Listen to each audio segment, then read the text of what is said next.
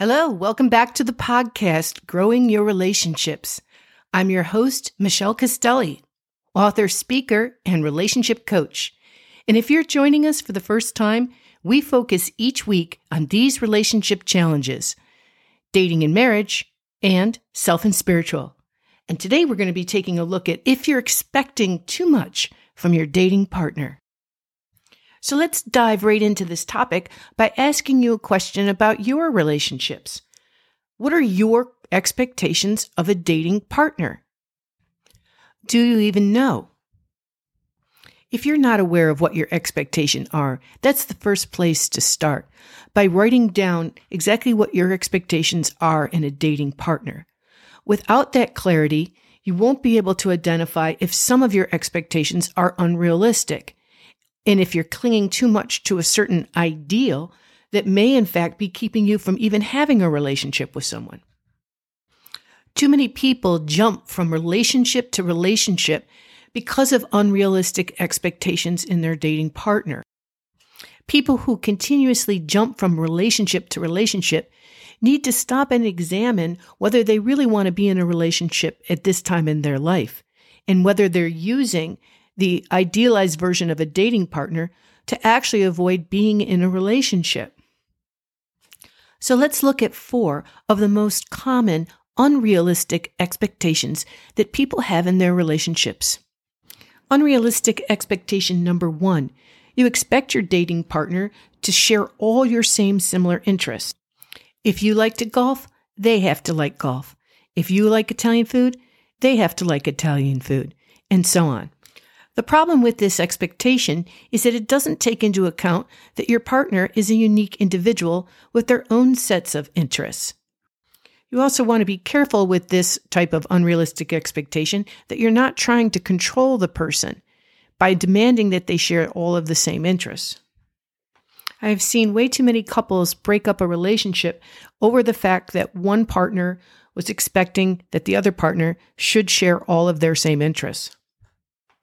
Unrealistic expectation number two you expect that your partner will always be able to anticipate your needs. Your attitude is, he or she should have known that I wanted this.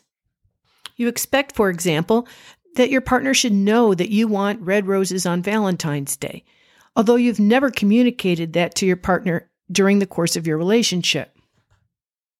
Your underlying belief is that a good partner should automatically know and anticipate what you need.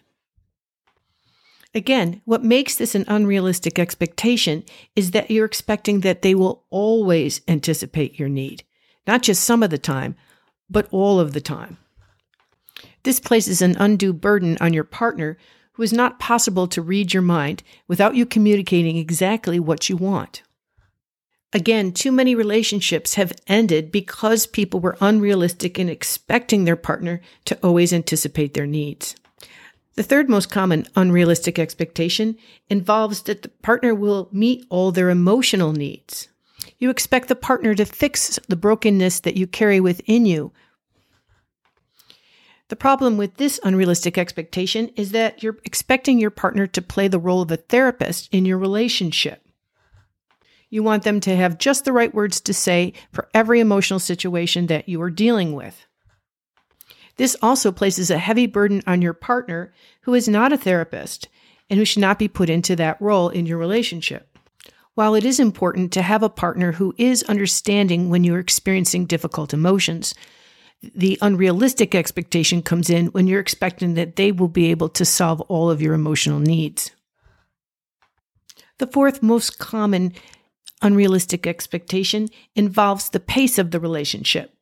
You expect that your partner will move the relationship quickly from just dating to committed relationship, but without laying any of the foundation of building a friendship first. You are expecting quick emotional intimacy from your dating partner. This also places a burden on your partner to go at the pace that you set for getting close. Again, underlying this unrealistic expectation is a drive for control in the relationship. Behind all four of the unrealistic expectations that we've just talked about is a heavy focus on an idealized version of a dating partner rather than looking at the real partner in front of you. clinging to an idealized version of your partner can breed resentment, and you may find yourself constantly criticizing your partner for any mistakes that they make because they're not meeting what already started off as unrealistic expectations that you have had in the relationship. To avoid placing unrealistic expectations on your dating partner, you need to start by taking an honest inventory of what your expectations are. We mentioned this earlier in the podcast. It's crucial that you write down exactly what your expectations are of a dating partner. Only then will you start to notice where there may be some excesses and unrealistic expectations. Next, you want to be very aware of what your core beliefs and values are, because those should stay constant in your relationship and what you're looking for in a partner. Decide that you want to stay open to date those that have different interests, but who do share your same core values and beliefs. This will open you up to new experiences and adventures. Also, watch for those unrealistic expectations in which you expect them to know all of your needs. It is also very important that the expectations that you have in a dating partner match the own expectations that you have of yourself. Whenever you do notice an expectation that you have of your partner, ask yourself the question Do I have that same expectation of myself? I hope you'll take some time this week to write down what are your expectations in a dating partner, and then to take a look at whether those expectations are unrealistic based on what we've talked about today. Thank you again for joining me.